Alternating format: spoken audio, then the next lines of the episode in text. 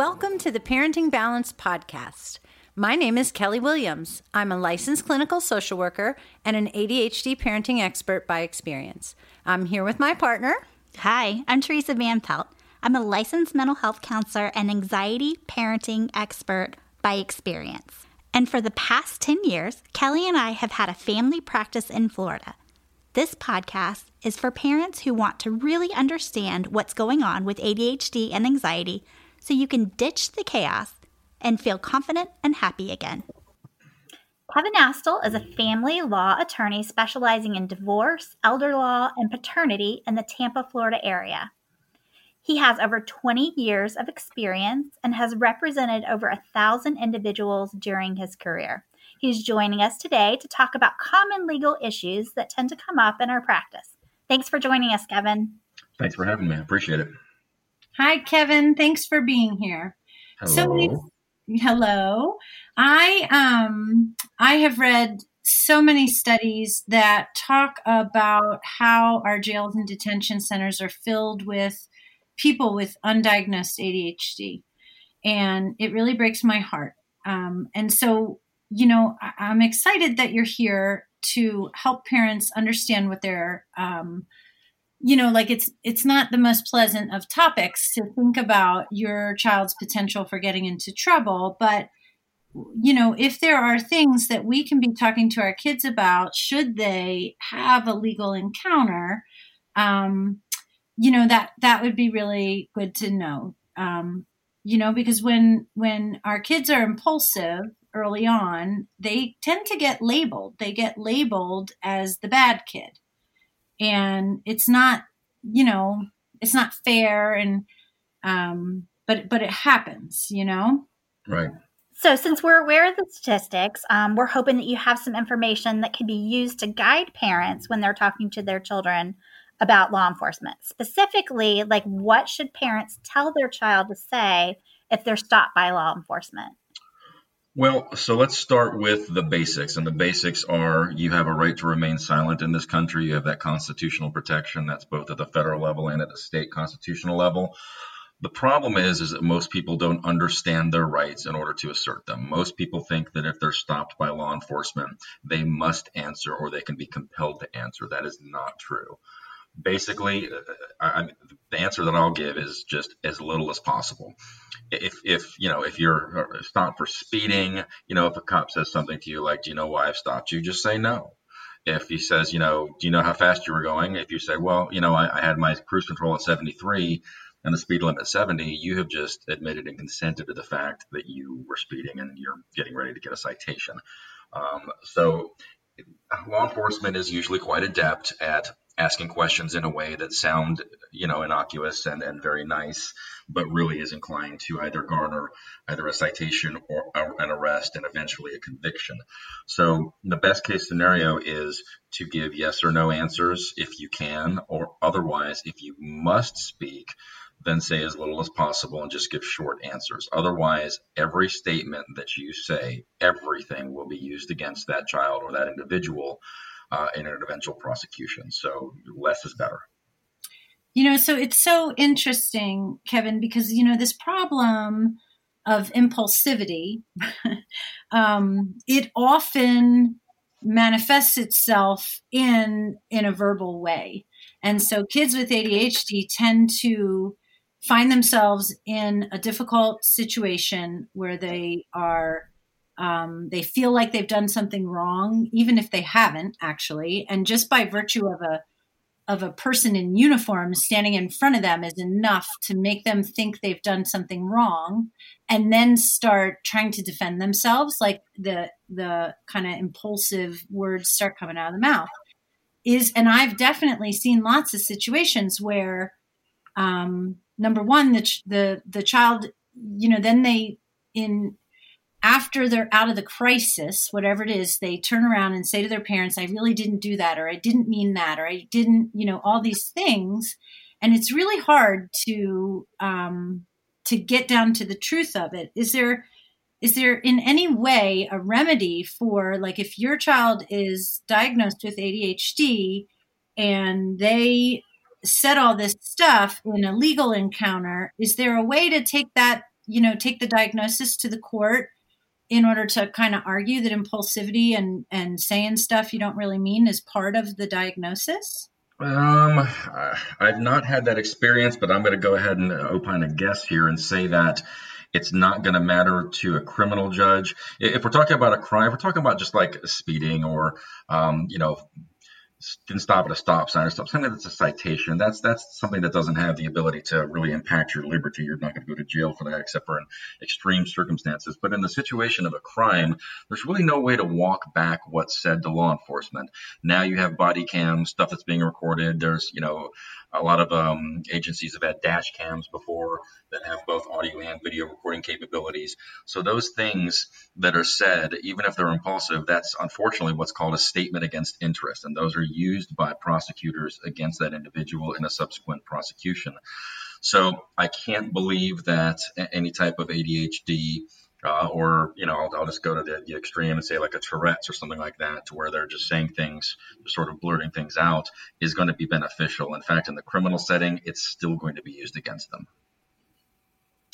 Yeah, you know, and I think that's part of what, for some of us parents, is so frightening. You know, um, today, and I, I don't know if this is true across across the country, but certainly in Florida now, we have law enforcement officers in our schools as resource officers.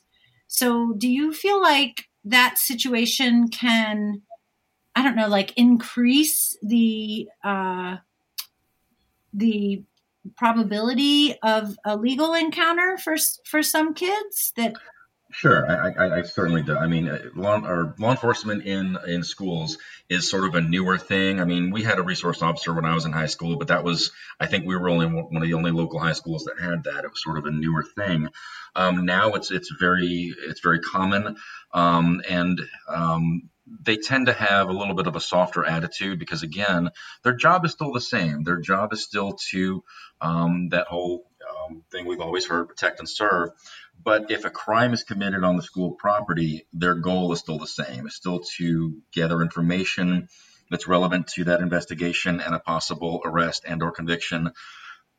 I've seen that actually be a problem, and I've, I've had I've had some experience with that where kids in schools, when they're faced with a vice principal or principal with the resource officer there, they sort of dogpile on them, and it's it's an additional level of coercion, as, as I see it, to get them to talk and to testify against themselves and to possibly incriminate themselves. Their rights are the same whether or not it's in a school setting or whether it's stopped on the side of the road.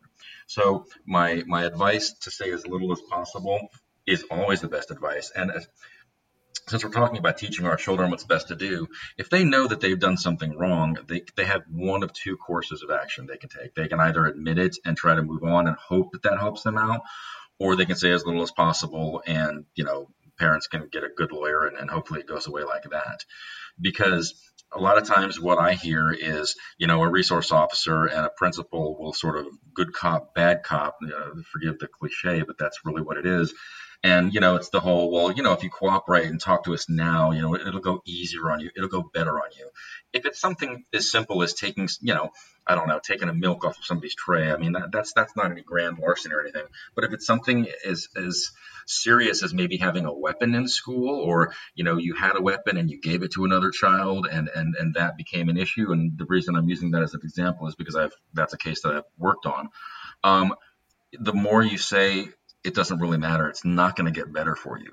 Um, I mean, criminal penalties are what criminal penalties are. If anything is a misdemeanor or less, then the judge can only do, you know, he can only do county jail if the child is an adult.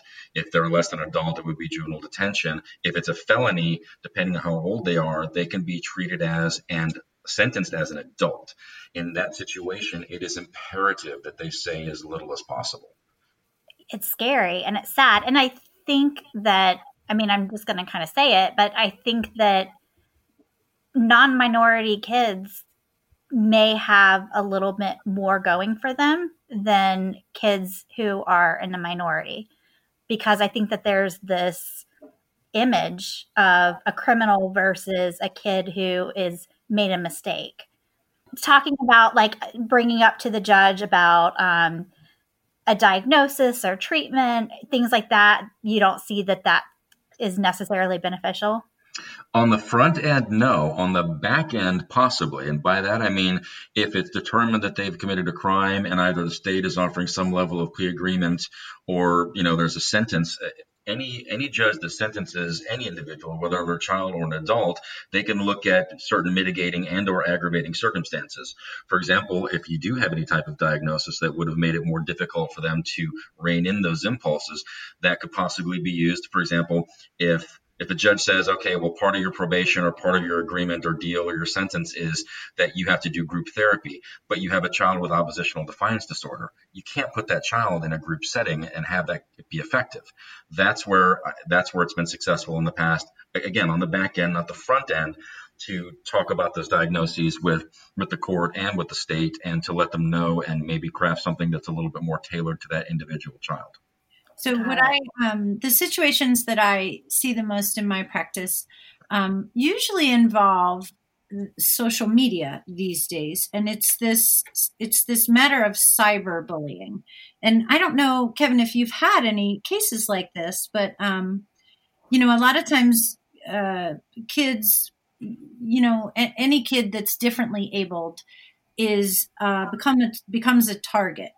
And one of the ways that uh, other kids are bullying kids is by creating a fake social media account in their name and then um, you know doing things on their behalf through this fake account. And and then um, anyway it, it has resulted in in all kinds of really mind-blowing uh, things that i've heard about you know um, right. and, and, and well, what's interesting about that is that that's a, that's an excellent point. So I've, I've done criminal defense work as long as I've done uh, fa- uh, family law and the other areas.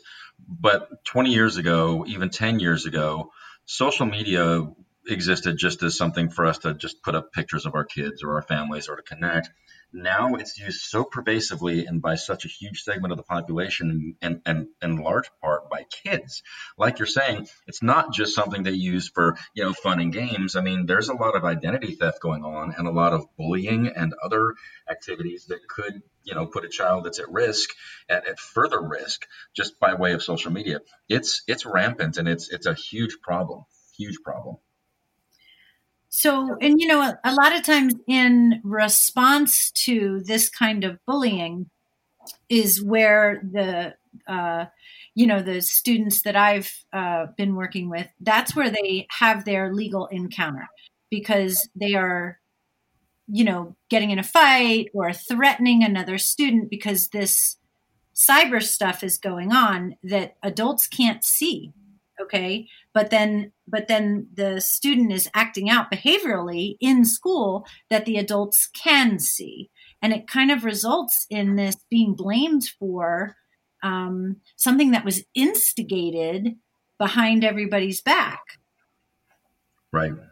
One of the things that we need to counsel our children with uh, i mean with the advent of social media and again how pervasive it is and how often it's used is to tell these children that what's put out there on the internet, whether it's um, Instagram or Facebook or whether it's a chat, there's a record of that somewhere. And once it's out there, it can't be pulled back. Again, there's no way to walk that back either.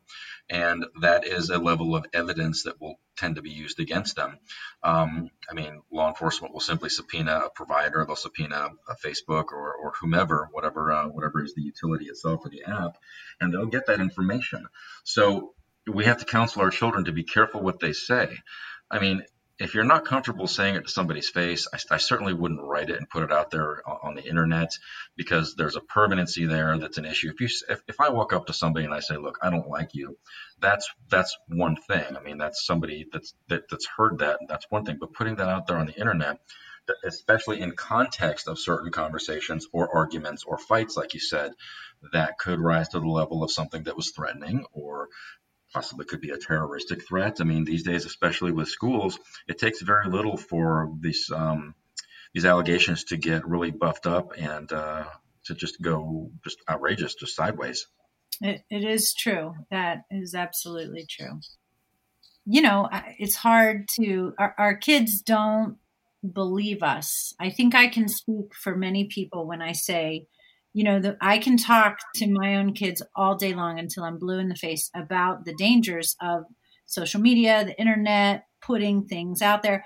And it, it has zero effect on them actually being experimental and testing stuff out, you know? So a lot of kids, I think, can make mistakes that way. And even more so if, you know, you, you're really impulsive. Right. Developmentally, that's kind of where kids and teens are at anyway. You know, they don't really look at the big picture. It can't happen to me but add on a diagnosis of like ADHD with the impulsivity, that just compounds the problem. It does, and it's so available, right? I mean, right. You, um, I, it, it's it's like it, it's really difficult. I would love to say to my kids, "Okay, I'm going to eliminate all of your technology." well, guess what? It's impossible because then they can't do their homework or you know all these things. So it's really tricky. I think it's it's a really tricky problem of parenting in our time. Yeah, Absolutely. definitely. I agree. So I want to change gears now, if that's okay. Is there anything sure. else you guys wanted to talk about about this? Okay, so this is more related to family law.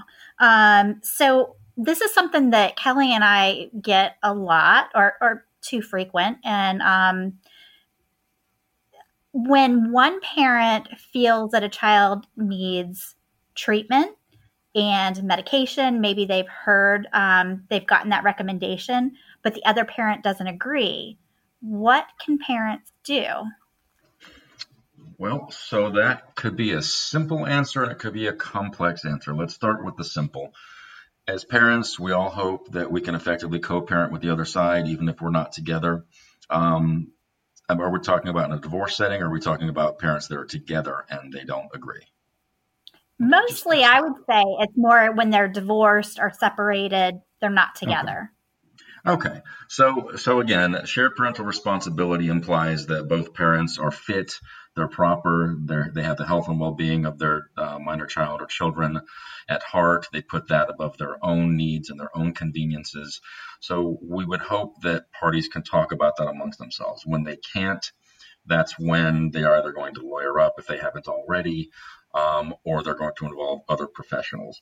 So my suggestion would be um, court is always court or litigation should always be the last step unless it's an emergency. So um, you can go to you can go to mediation. You can mediate simple issues. You don't have to mediate every issue, but you can mediate that. You can involve a parent coordinator, which is a professional that has um, mental health um, or social work background that is uh, employed to sort of mediate conflicts informally when they're needed, sort of on an as needed basis. They're usually paid a retainer and then they're there.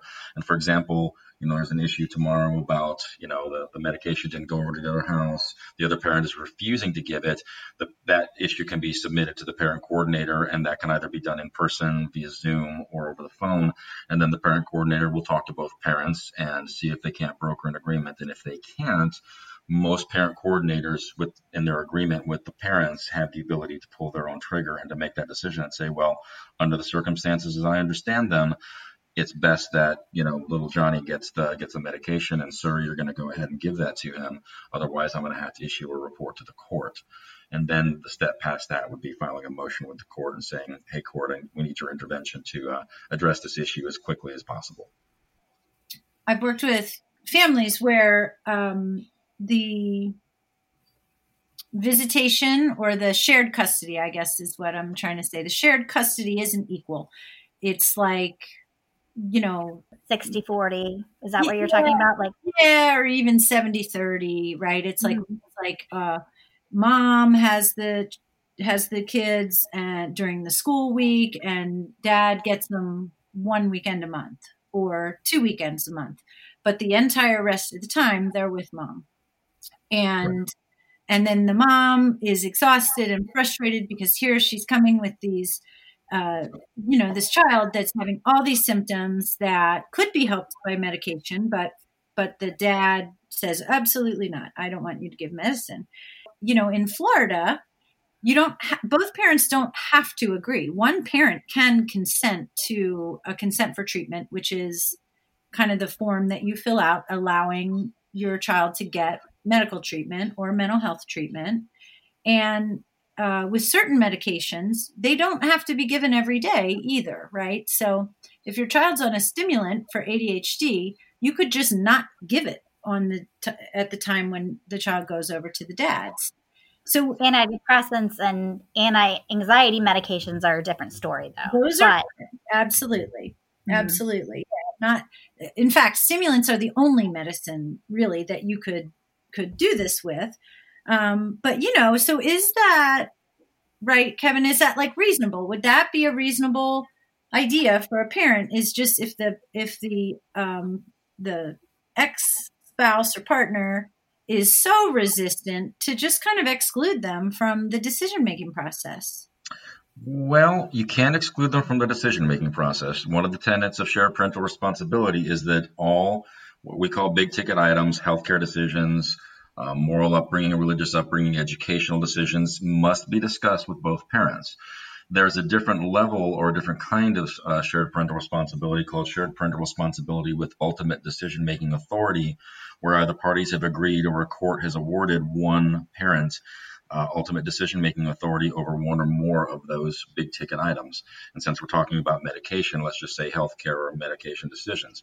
But that doesn't mean that that parent gets to pull the trigger and decide without discussing it with the other parent. Shared parental responsibility does require that it's still discussed with the other parent. If a stalemate is reached or a disagreement that cannot be resolved, the parent with ultimate decision making authority can then proceed with their decision what they feel is in the best interest of the children. Now that I want to make sure that we're clear about something here. So what we're talking about is there's there's a separate sub issue here that even if one parent has the ability to choose that and the parents disagree and the parent does make that decision because it's a single consent, that doesn't mean that a court is going to uphold that down the road, and that doesn't mean that the other parent, the disenfranchised one, is not still going to file a motion and say, "Hey, judge, even though she's allowed to do this and did this, I disagree with it," and still ask for the court's intervention. So that's even if Florida is a single consent state, and it is. Um, you still have to be careful with that. It just can't be a blind decision or a, a, carefree decision. It has to be made with, you know, great thought, great caution, and discussion with the other parent. And again, if there's a disagreement, that parent has to make the decision whether or not they're going to do that unilaterally and make that decision because it could result in additional litigation. And I know that you spoke about uh, a single consent states and dual consent states. Can you explain that a little bit? Because we have listeners all around. Um, and I know Florida, you said, is a single consent state, and that's consent to provide treatment, right?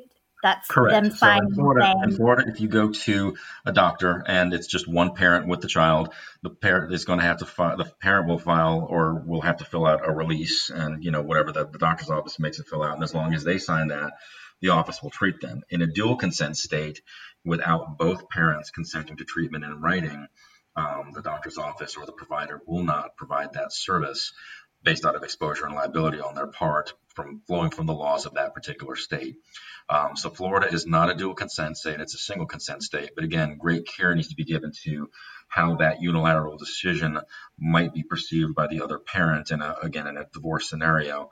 Um, where if, if they don't agree. Now, if they do agree, but it's reluctant, or if they just say, "Well, listen, just do whatever you want to," um, you know, you know, just go ahead and make the decision. You take him. I'm not going to do it you start the parent's hand is forced at that point. You really can't do much much there. But you know, my inclination is always to provide any advice and counsel that keeps litigation from occurring. So, you know, trying to pull these things apart and trying to find out what is the core issue here. Is the core issue really that the child needs the medication or not? Or is it more that one of the parent is still reeling from the lack of control or the betrayal that they feel, you know, pursuant to a divorce or one party's conduct? There's a lot of sub issues here, and you two, as therapists, I'm sure you're well aware of that, and that's a little bit outside of the scope of what we're talking about. But that is, these are considerations that we have to think about when we represent, when I represent my clients, when you represent yours. Yeah, emotions don't make things clean, do they? Well, I think this was really helpful. Can you think of any other questions that um, you had, Kelly? Uh, only that if we have any listeners who would want to reach out to Kevin for his services, what is the best way for our listeners to contact you, Kevin? Oh, thank you. Well, they can call my office. That's 813 279 6699.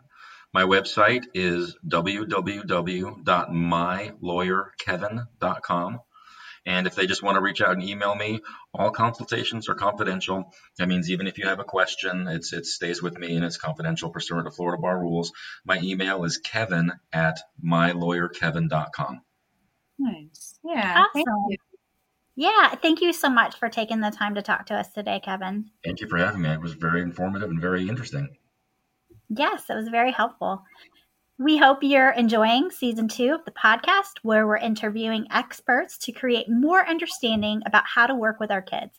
If you have a request, we invite you to join our Parenting Balance podcast community on Facebook and let us know what you want to hear.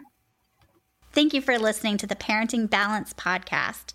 To join our mailing list, go to parentingbalance.com slash podcast. When you join, you will be notified of upcoming live Q&As. You can help us plan future episodes. We'd love to hear comments and questions. You can reach us by email hello at parentingbalance.com. And if you found this information helpful, please share it with anyone else who can benefit and subscribe and give us a rating on your podcast platform. And until then, remember different isn't wrong.